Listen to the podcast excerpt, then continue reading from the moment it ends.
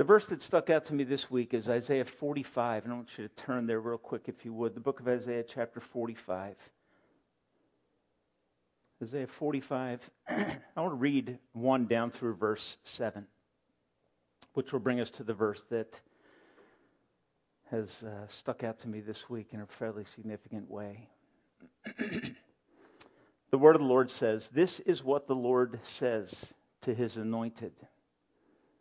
The twist, his anointed is a pagan king. Okay, the anointed being the one selected for a specific task. Cyrus is the king of Assyria. He's the king who defeated the undefeatable Babylon of his day. Cyrus, whose right hand I take hold of. Now think about that. To subdue nations before him, to strip kings of their armor, so that the gates will not be shut. I will go before you and will level the mountains. I will break down gates of bronze and cut through bars of iron.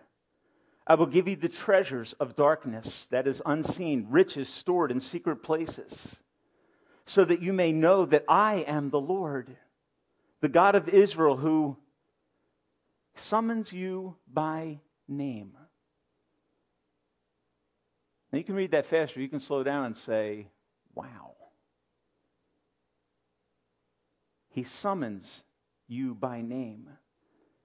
I summon you, Cyrus, for the sake of my servant of Israel, my chosen. I summon you by name and bestow on you a title of honor, that you do not acknowledge me. That's a sovereign God. I am the Lord, and there is no other. Apart from me, there is no God, which is to say, all others are false. Charades. I will strengthen you, though you have not acknowledged me, so that from the rising of the sun to its setting, which means everywhere, men may know that there is none besides me. I am the Lord, there is no other. I form the light and create darkness. I bring prosperity and I create disaster. I, the Lord, do all these things. Now, let me confess up front I don't even have the capacity to explain to you the depth and nuances of that passage of Scripture. I think I have a decent understanding of what verse 7 is saying. I bring prosperity and I create disaster. I create light and I create darkness. I rule from the rising of the sun to the place where it sets. Where is that? It's everywhere. So, this text, I think, fundamentally focuses on a doctrine that most of us as believers find troubling, and it's one that many of us don't talk about because we're afraid of what it means. We're afraid of the if then dilemma. If God is that sovereign, that he brings prosperity and creates disaster, okay, that truth will shake you. Because you're going to start thinking through the ramifications of it, and you're going to realize that you serve a God who is sovereign to a degree that you cannot explain, nor can you fully understand and comprehend. Now, I would guess that most of us sitting in this room have had some circumstance in our life that defied explanation. Or we've been confronted with a question from someone that we simply had to say, I have to tap out. I can't answer that question. And it usually relates to questions about the sovereignty of God and the pain and suffering that many of us experience at some point along the way in our lives. And we wrestle with what it is for us to grasp relating to a God who brings prosperity and creates disaster, both stated equally and with equal certainty. So this morning, our topic is the sovereignty of God or simply the truth that God is in control. From the rising of the sun to the place where it sets, He is in control.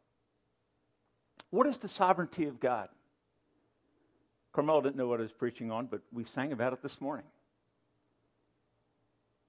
He is mighty to save, He is able to work, He is able to do abundantly beyond all that we would ever ask or think.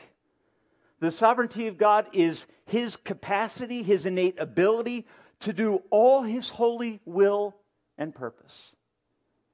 Which is to say, what? God can do whatever God wants to do.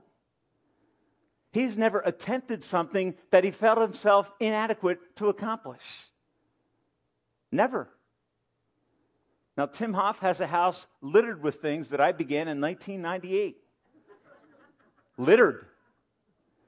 I had to call in some uh, help recently. One of them is a newer friend of mine, Darren, here, sitting there next to Neville.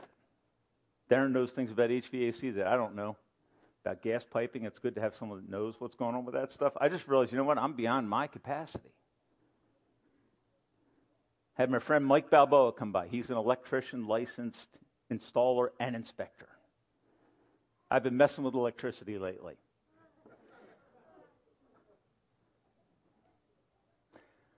My wife can tell you what happened at our house on Thursday night, right?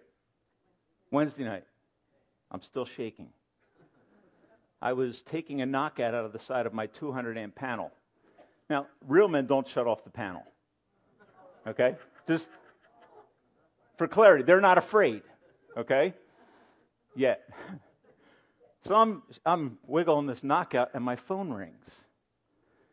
So, lesson number one when your phone rings and you're working on your 200 amp service panel, ignore it. Unless you have a healthy sense of ADD, you answer it and say, I can do this. And all of a sudden, I saw a white light. And I took out the 200 amp service panel with a loud pop. And then that predictable voice from above saying, What did you do? from my wife who came prancing down the steps with a flashlight. And I said, I'm in a little too bit of shock and I can't see something happened. Went through a wire, caught the edge of the box, ground it out, fortunately with rubber tipped pliers, rubber handled. I was praising God for that, and I have an arc in the side of my pliers to prove that I was beyond my capacity. Now, I shook when I thought about it for a while because it was like a white out, the black stains are all over the box, the ark. But I'm alive because God is sovereign. and I'm grateful for that. God is sovereign in this sense that he has the ability to do all his holy will perfectly. God has never said, oops. I've said it so many times. I said it the other night. I don't think any profanity came out of my mouth, but I think it was tempted to come out. I was scared. The sovereignty of God is God's power to do what he decides to do without limits. Meaning there is nothing that can stand in the way of the purposes of God. He is that extraordinary, he is that competent, he is that capable. So I spent some time this week going through some scriptures that declare for us the truth of Isaiah 45 7. I'm going to encourage you. Memorize Isaiah 45, verse 7. Where God says to us, I form the light and create darkness. I bring prosperity and create disaster. I am the Lord who does all these things.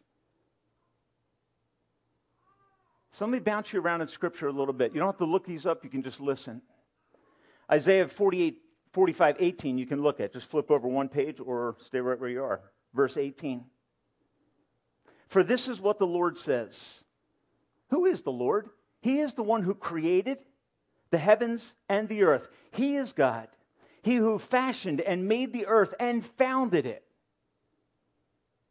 He did not create it to be empty, but formed it to be inhabited. He says, I am the Lord, and there is no other.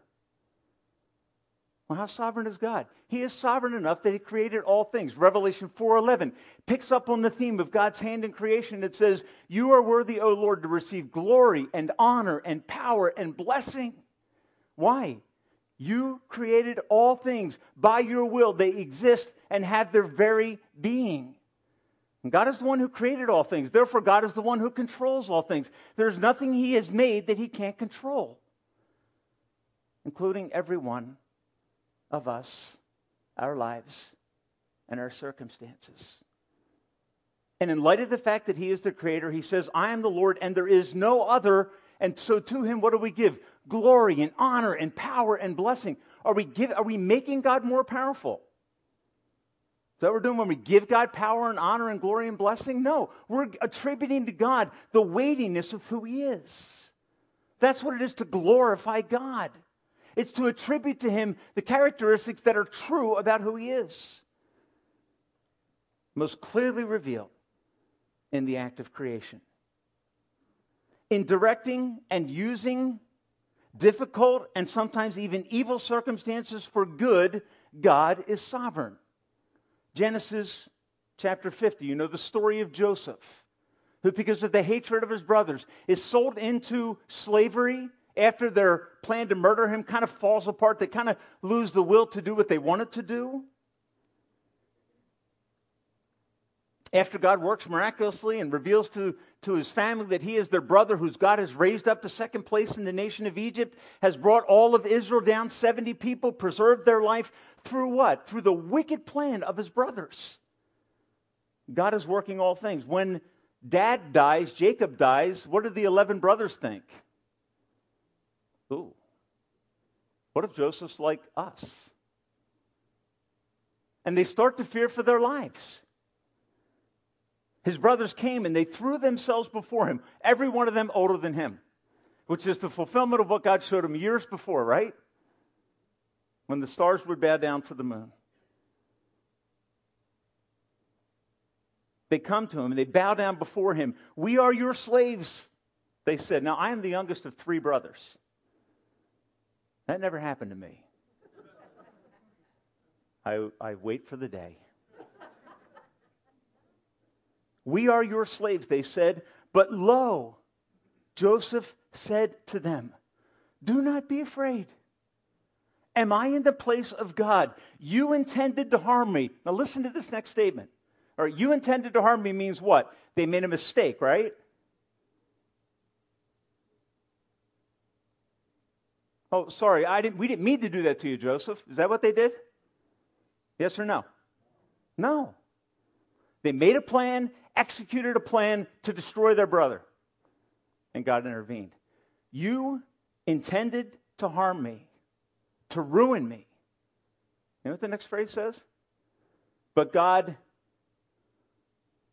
well, he kind of overwhelmed to work through the circumstances to get to the conclusion he wanted. Like, you guys moved on the chessboard, and then God kind of reacted to what you were doing. You intended to harm me, but God intended it, your murderous hatred, for good. To accomplish what is now being done for the saving of many souls. And, folks, you know what that is? That's a sovereign God. Yeah, but, Pastor, that leaves me with questions I can't answer. Me too. But what they did intentionally, God was doing intentionally over and through and above their actions to preserve the life of many. And Joseph says, in light of that truth, I will provide for you and your children. And so he assured them. What, what constrained Joseph from being reactionary in this troubling family situation where people, they didn't just dislike him, they didn't want to divorce him, they wanted to kill him? What, what holds you back? What keeps the seatbelt on spiritually? God intended it for good. If your God is not sovereign, you will take control. You will not live Romans 12, leave room for the wrath of God. You will pl- take the place of God and wreak havoc in your own life and in the life of those around you. God is sovereign in the directing and using, in this case, of evil for good. He intended it and overcame it. God is sovereign and ruling over the actions of the evil one. Do you believe that? Most of you are saying, uh, is that a trick question? One day the angels came to present themselves before the Lord, and Satan also came with them. The Lord said to Satan, Where have you come from? Satan answered, From roaming through the earth and going back and forth in it. Who brings up Job's name? Who brings up Job's name? Who does? Is everybody uncertain or? God. Notice what it says. Have you considered my servant Job? There is no one like him. He is blameless and an upright man who fears God and hates evil.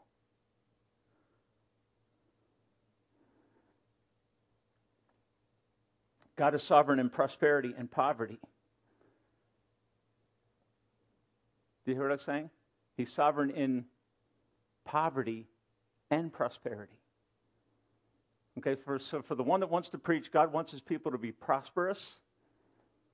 I recommend them to read the book of Job. What does Job say? The Lord gives and takes away. And in both cases, what is he? He's sovereign and in control. God is sovereign in calling and choosing people and nations. Isaiah 45, 4 through 5. For the sake of my servant, of Israel, my chosen, verse 4 of Isaiah 45, I summon you, Cyrus, by name, and I bestow on you a title of honor, though you don't acknowledge me. Cyrus, I'm going to bring blessing into your life because that is my sovereign wish, because I'm going to use you to accomplish my purposes. I am the Lord, there is no other, meaning my plan in your life for the blessing of my people cannot be thwarted. Even though Cyrus refused to acknowledge God. That statement to me is amazing. It's not Cyrus, you know, I've been watching you, and you, you have a good heart. And so, Cyrus, I'm, I'm going to use you to do this thing that I want to do. You know what he says to Cyrus? He says, Cyrus, you don't even acknowledge that I exist. By your pagan worship, you degrade and de-God me. But I am going to show my strength. I am going to show my utter, absolute sovereignty and use you to bring blessing and deliverance to my people. God is sovereign in calling and choosing people and nations. And in protecting Israel through Cyrus, what is God saying? I am in control. God is sovereign in placing specific people in specific places. If you think in your mind for a moment of people that God placed in specific places for specific purposes, does any names come to mind? Or do any names? That's good English, right? Does any names come to mind? Any names come to mind? God placing people in specific places for specific purposes. Give me a name, everyone. Esther is the first one that comes to mind, right? a Jewish girl ends up in the palace of a pagan nation. There's a beauty pageant. She ends up as queen. Then a death threat comes for the people of Israel. Her uncle Mordecai, because of his incredible integrity and character and the sovereignty of God, is in a place of heavy influence. He sends a messenger to Esther and says to Esther, Esther, you know what? You have a chance to make a difference in people's lives. You have a chance to save your people. Esther writes back and says this Tell Mordecai that the king hasn't called me in for 30 days to go into the king uninvited will be almost certainly death. Mordecai writes back to her after she says, Are you crazy? Uncle Mordecai challenges her based on the providence of God. based on the fact that God is in control, Esther, of everything in your life. Esther 4, verse 12. When Esther's words were reported to Mordecai, he sent back this answer. I just, he's talking to the queen. He says, Do not think that because you are in the king's house, that you alone of all the Jews will escape. For if you remain silent at this time, relief and deliverance for the Jews will arise from another place. What is, what is Mordecai saying? God is going to preserve the people that he has chosen for his purposes. So will you step up? If you remain silent at this time, relief and deliverance for the Jews will arise from another place, but you and your father's family will perish, including who? Mordecai himself. And who knows but that you have come to your royal position for such a time as this? What is Mordecai saying? Esther, don't think you're in your circumstance as some sort of cosmic mistake. You are where you are by the plan of God, not the whim of fate, but the hand of providence, which for all of us this morning includes your job, your coworkers, your school, your siblings, your extended family, your in laws, your children, your mate, your flat tire, which we had on Thursday or Friday difficult and challenging person next door, whatever circumstance is running through your mind, God knows and God controls. The struggle with your child, the struggle with your marriage, the, str- the fear in your workplace, the anxiety that you face. God wants you to know that He is above it. He is not controlled by it. He is not subject to win- subject to the winds of circumstances and the decisions of people. He is sovereign. Acts chapter 16 and verse 6. Here's what the Bible says Paul and his companions traveled throughout the region of Phrygia and Galatia, having been kept by the Holy Spirit from preaching the word in the province of Asia. What does that mean? Having been kept by the Spirit from preaching the word in the province of Asia. What is that saying? God did not allow Paul and Silas at that time to go to a specific area to proclaim the gospel. During the night, Paul had a vision. Okay, so God prevents them, keeps them in a location, and they're saying what? Same thing Al and Peggy have shared with us. Sometimes we went there, we were going here. God closed the door. Why? Because He's in control. Okay, He's sovereign in an absolute and exhaustive way. Paul had a vision of a man in Macedonia, a neighboring region. In this dream, this person is begging him, Come over to Macedonia and help us. After Paul had seen the vision, we got ready at once to leave for Macedonia, concluding that God had called us to preach the gospel to them. And guess what happened when Paul and Silas got there? They preached the word of God. And then what happened? They got thrown in jail. Ooh. So if you're Paul, what do you say? Boy, I guess Silas, we got that one wrong. All depends on how you view God. All depends on how you view God.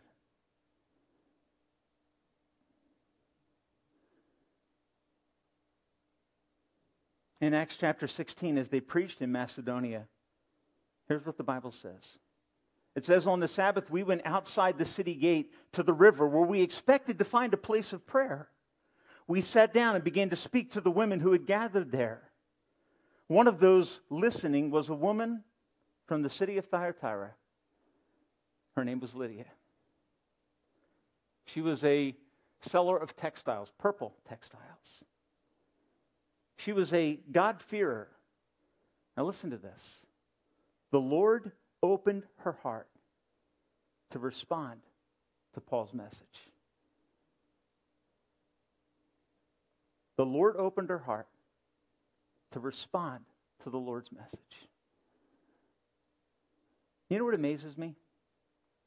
what amazes me is that many people want a God who is sovereign in their life.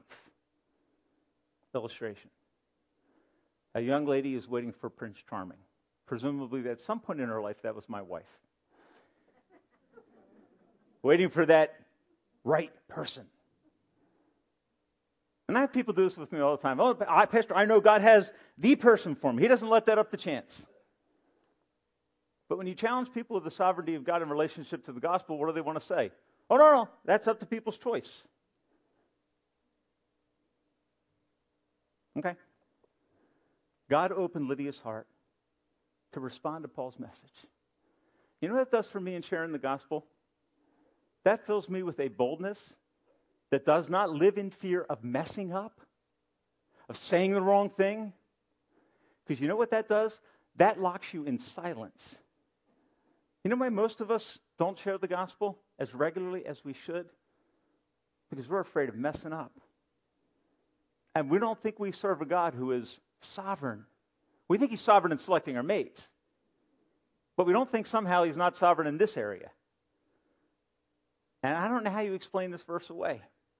To me, it, it breeds confidence in the gospel. It breeds encouragement and sharing with people. Let God opens people's heart. You don't have to leverage people. You don't, oh, I said I was so good. How could they not respond now? Because the heart is deceitful above, above all things and desperately wicked. Who can know it? And until God sovereignly opens the door, like He did in Lydia's heart, then the gospel can't flood. And when God joins with the proclamation of the gospel, hearts open and people repent and their lives are changed and they're forgiven by the blood of Christ. That's the glory of the gospel. So I don't go out and share Jesus with people for God. We go out and proclaim the good news of the gospel with God. That's why over and over in the Gospels, Jesus says, hey, by the way, when you're faced with a circumstance where you have an opportunity to speak the truth, do it with boldness because I will speak through you. I know what I'm seeking to accomplish, and I am able to do more than you would ever ask or think. God is sovereign in, in the saving of souls. And I would challenge you in this way to open your heart and to grasp what this means. How many of you are currently praying for someone that you know that doesn't know Jesus that you would love to see come to know Christ? Raise your hand. If you're praying for someone, you say, I'm earnestly praying. Okay. What are you asking God to do? Are you saying, God, please make them smart enough to see what I was smart enough to see? Every person I know in this room that I've prayed with for the salvation of souls has said something like this God, open their heart. That's how else are you going to pray? How else would you pray for someone's salvation? You wouldn't ask God, God, make them bright enough, make them smart enough, help them to see it. And say, God, open their heart. Do what I can't do. I am weak. I am unable. That's why the Apostle Paul in 2 Corinthians 3, he says, We are not sufficient for these things. I can't change someone's heart. And I can't live with the burden of having to change someone's heart. I can't do it. But if you go out knowing that God is at work and you join with Him, you will begin to see opportunities that you have never seen. And you will find a, a lack of anxiety and, and, and a sense of boldness and encouragement that you can now not share Jesus. Don't want to offend you but you will become a person who proclaims Christ. As Paul says in Romans 1 16 to 17. He says, I am not ashamed of the gospel of Christ. It's the power of God unto salvation for everyone that believes, to the Jew first and also to the Greek. But Paul says, I share it boldly. And in Ephesians 6, what does he say? At the end of the chapter, we looked at it last week. He says, And pray for me that I may speak the word of God fearlessly as I should. Now, what is Paul saying? God is sovereign in salvation. God is also sovereign in the means that he has chosen to take it to the nations and to your neighbor and to your friend. He's sovereign in both. So you don't look at the sovereignty of God and say, well, if God's doing it, then I don't have to do anything. Wrong. He gives you a directive go into all the world and preach the gospel. Share joyfully the message that exalts and glorifies God and makes Jesus Christ himself weighty, heavy, and personal for people. God is sending his son, is sovereign in the sending of his son Jesus to die. Acts 2, verse 22. Fellow Israelites, listen to this. Now, Peter speaking as a Jew to his Jewish friends. He says, Listen to this. Jesus of Nazareth was a man accredited to you by God by miracles and wonders and signs, which God did among you through him. Sovereign means sovereign God working through a glorious Savior. He did it through him, as you yourselves know. This man, now listen to this. This man, Jesus Christ, the sinless, perfect Son of God, was handed over to you by God's, please listen to these words, deliberate plan and foreknowledge. He knew ahead of time what he was going to do, and he caused it to happen. And you, with the help of wicked men, put him to death by nailing him on a cross. Folks, I want to tell you something. God did not send Jesus Christ to earth and hope that things would work out the way that he planned, standing back waiting to see if they would or would not put him to death to pay the price for our sin and to purchase for us forgiveness and redemption. He didn't leave that to chance. He wasn't an open God, waiting to see what would happen and responding. He was a God who was carrying out a deliberate plan and purpose that was written from the foundation of the world before time began to rescue sinners from their sin. He is that sovereign. In healing and sickness, God is sovereign. John 9, 1 to 3. As Jesus went along, he saw a man blind from birth. His disciples said to him, Rabbi, who sinned? This man or his mother because obviously he's blind, so somebody had to do something wrong, right? Karma. The reason he's blind is somebody did something wrong. What does Jesus say? Neither this man nor his parents sinned, not proclaiming their perfection. This is where an understanding of hermeneutics will help you. Is he saying that their, his parents were perfect people? What is he saying? This man's blindness is not the result of what? Any particular choice that his parents made. You follow that? Because what is the assumption? Well, if you get trouble in your life, it can't be that God's sovereign. You must have done something wrong. What does Jesus say? He says, This happened that the works of God might be displayed in him. And, folks, that is glorious. And the healing of that man and the changing of his life and him going out into the streets and them saying, Hey, how'd you get your sight back? What does he say? I don't know who did it, but I know one thing I was blind, and now I see. I encountered someone who sovereignly who, in an overwhelming way, spoke sight, and it happened. Now, who can do that? You see? The sovereign plan that this man would experience blindness for 30 plus years. And we shudder at that thought, don't we? Because then you start thinking in your mind, you're thinking, wait, is God that sovereign? Jesus said this happened so that God would be glorified. Folks, here's the question I have for you this morning What circumstance has God allowed to come into your life? Bless you. If you believe God's sovereign, you can say, I'm glad that's over. what circumstance in your life do you look at and attribute the chance and as a result, it has held you in bondage. It has totally and utterly captivated you. because it is bigger than your God. What person have you not shared Jesus with because you know they're not ready? I can give you names of people that I have been quiet with because I'm waiting for the right opportunity. You know what God says?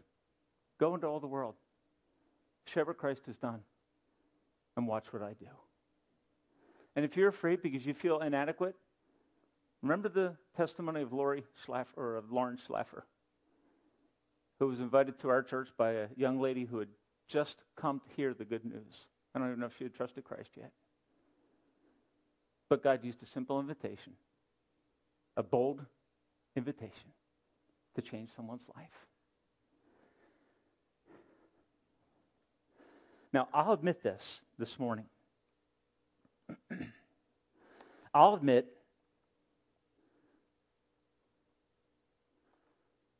that God's sovereignty can be a troubling truth for us as his children.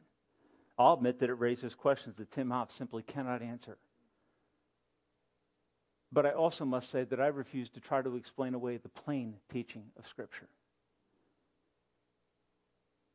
Because I don't think explaining it away brings any comfort. I believe that a clear, bold proclamation of the truth about God and his attribute of sovereignty, that is, that he is the God who is able to do every one of his, his holy wills and purposes, that he can accomplish every one of them, is one of the most comforting truths that we as believers can embrace. I believe that God's sovereignty is exhaustive. Isaiah 45 and verse 6 says this so that from the rising of the sun to the place of its setting, men may know there is none besides me. I am the Lord, and there is no other. Everywhere God is sovereign. It's why Romans 8:28 serves to bring such comfort and encouragement to the people of God. For God causes what? All things. Now, folks, either you believe that or you don't. Or you have to come up with some aberrant definition of all so that you can be comfortable with your view of God. Because God who is utterly sovereign in a world where there is pain becomes virtually untenable for you and for me at times. You know what I need to do? I don't need to redefine God. I don't need to find a way to re explain these verses so that God, He's just not that exhaustively in control, is He? Folks, there is great comfort in knowing that God's sovereignty is exhaustive that he is working romans 8.28 says actively energetically in all things and that his sovereignty involves cause and working as i hopefully have demonstrated for you this morning. It is more than god permitting or allowing which is how everybody tries to explain away the things that god does that we don't understand. Well he allowed that hurricane. He allowed that tornado. He permitted it. Show me that in scripture Show me that the death of Christ in Scripture was not the plan of a holy God to send his Son to bear the weight of my sin, the wrath I deserve after living the life I could never live. Tell me that that was just spun out there by chance. And we'll see if the dart hits the bullseye. And if it doesn't, we'll try again. I don't know how you could read the life of Christ and not see the sovereign hand of God seeking to redeem every one of us by his grace from our sin. I don't know how you could see that or not see that. He is in control in a way that I will confess I don't fully understand by any stretch. But I know what Isaiah 45 7 says I bring prosperity and I create disaster. I, the Lord, do all these things. Psalm 115:3, a verse that struck me a few years back, and I shared it with you. Our God is in the heavens, and He does what pleases Him. He is in the heavens, which is to say, what? He is over everything.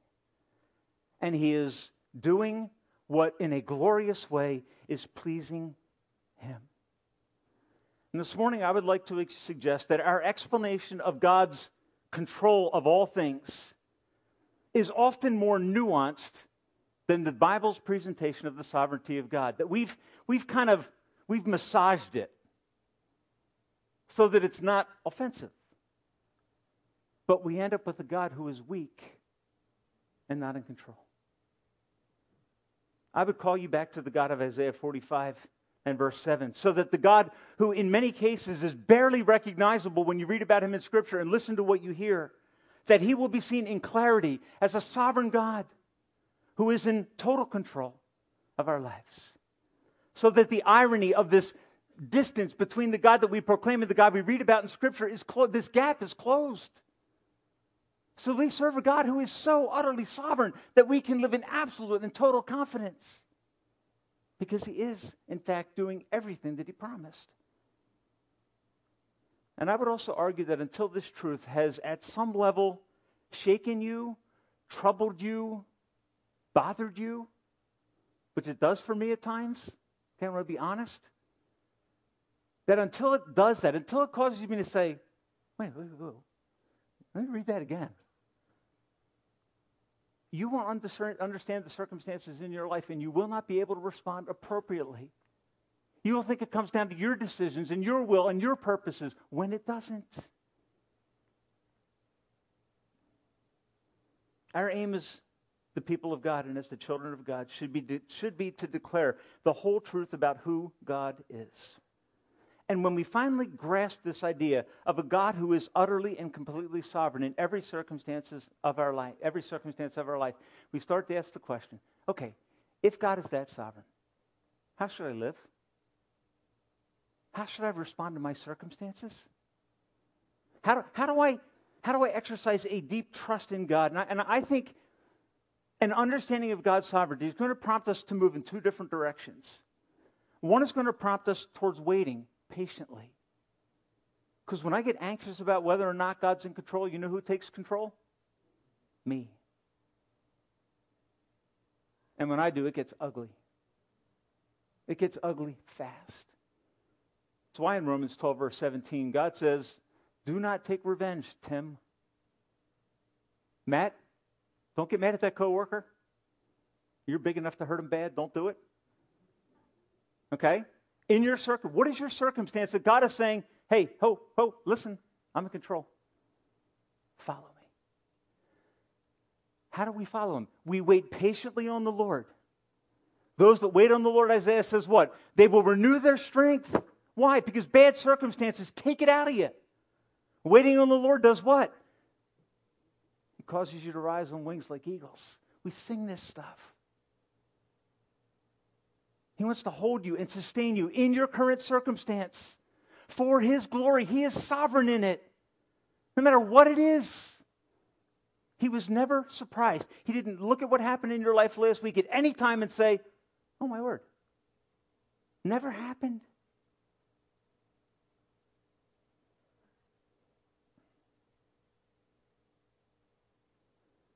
Prompts patient waiting, but it also prompts bold lifelong, durable obedience.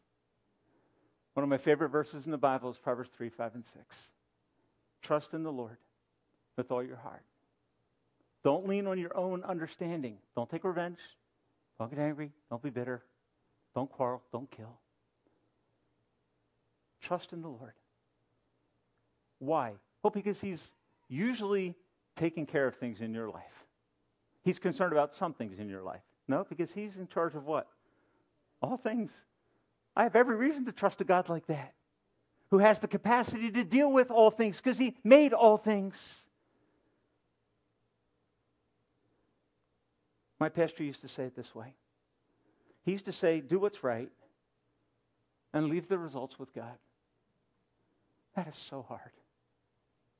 You know what I like to do? I like to think I've done the right thing and take credit for the results. Proverbs 3, 5, and 6 says, Trust in the Lord with all your heart. Don't lean on your own understanding. In all your ways, acknowledge Him. What do you want me to do? And He will make your path straight. Now, what He doesn't promise is that He's going to pave the road hundreds of miles down so you can watch your dog run away on it for three days. Okay? Doesn't promise that. You know what He does? He usually asks you to step into something called a Red Sea experience and see the salvation of God. You know, Israel didn't arrive at the Red Sea and see a way through the water.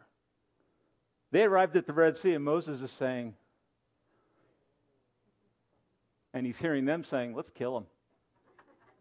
Let's go back to Egypt. We're going to die. And what comes? Panic, fear.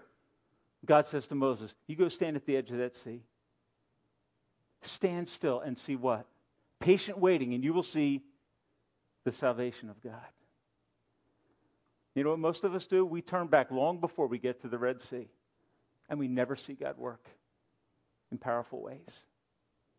I'm going to encourage you this morning trust the hand of a sovereign God who is working all things together for good, powerfully and capably and with full knowledge. That's why you shouldn't trust your own judgment. You know you do not know what tomorrow is going to bring. That's what Jesus meant when he said to the disciples, Don't take thought for your life, what you're going to eat, what you're going to drink, what you're going to do tomorrow. Tomorrow has enough trouble for itself. You can't handle it. Trust him. That's what Jesus means. He's a sovereign God, he's fully capable. And he will take care of you. Trust prompts patient waiting, it prompts bold, durable, lifelong obedience. This text in Isaiah 45 goes into a brief discussion of the potter's house. Here's how it ends. He goes to the potter house, and, and here's what God says. Just real quick, listen to this. He says, Woe to him who quarrels with his maker. What do you want me to do? Why'd you let this happen? Have you ever quarreled with God? Carmel, did you quarrel with God this week? Okay. I know Carmel wants good stuff and difficult stuff. Called in interviews on short notice and He's like, God, why don't you give me a week? Because I don't need a week. That's what God would say to you. Carmel, I don't need a week. You may need a week, but I don't. I'm going to work through you. Woe to him who quarrels with his maker. To him who is a potsherd among the potsherds on the ground. To someone who's a broken piece of pottery. Here's what God says Does the clay say to the potter, What are you making? We've got some people in our church that throw clay. Karen Remy throws clay. I don't know, presumably, Marissa, maybe you throw clay here and there. Clay has a certain characteristic to it. It's a fascinating characteristic. When you take wet, soft, pliable clay and you throw it down on the wheel, you know what it does? It starts shaping itself into things. Now, what's it do? Just lays there. You know what God wants you to do? I want you to lay there. He doesn't want you to lay there until you show up on Google Maps, okay? He wants you to lay there till he begins to work in your life. And you know what? Tim Hoff hates laying there. I hate it. He says, you know what he says? He says, and you hear the sound, right? And he says, Be still and know that I am God. You know what I want to do? I want the pottery to grow legs and run off the wheel. That's what I want. You know what God says? Trust me. I am sovereign. If you harden your heart, you know what God does? God will say, okay, you're just a potsherd thrown on the ground, no use. The only use of potsherds in the Old Testament was to scrape boils on someone's skin. And God throws you on the wheel, and the one predictable characteristic of clay is surrender. It is surrender. It has no plans, it has no will, it has no picture of what it will be. It is just there under the hand of sovereign God. And I believe that is the greatest challenge of Christian living under a sovereign God is to just be there and be pliable to the touch of the master potter. As he seeks to shape you in the fashion that he has designed. And some of you will be glorious pieces of china, gold tipped. And the rest of us will be clay vessels. But all fit for the master's use. Paul would say to Timothy, you know what? God has vessels of honor and vessels that are less honorable. But they all serve his purposes. Folks, listen. Stop looking at the gold edged china and surrender and watch what God will do. You know, one day Jesus Christ picked up a basin of pottery. I wonder what that was like. Do you picture it as ornate, beautiful, glazed, multicolor kaleidoscope? It's not what I see. You know what he used? He used a very basic bowl. Why? He doesn't need fancy china. You know what most of us as Christians do? We would surrender to God if we had greater capacities. And therein lies the lie of the evil one. Your life isn't worthy. And God will not work through you because you aren't special. But folks, listen, I know I'm not. I know here that God is sovereign. As I study through his word, he is more sovereign than sometimes I want him to be. Do you understand what I'm saying? Because some of you are this morning, you're like, I'm going to go look at those verses after church and see if he twisted them like he likes them. That's what you're thinking.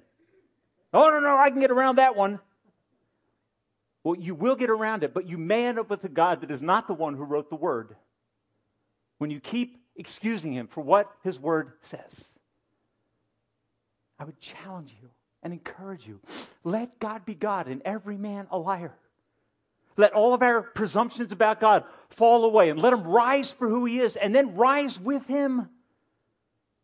Just simple vessels that God can use. And take the gifts that he's given you, take the life that he's given you, take the gospel that he's given you and change your life with, and go change your world. Stop degrading yourself. Stop waiting for the perfect opportunity. There are none. It's a sinful world. But there is a God who's in control. Let's pray. Father, as we conclude this service,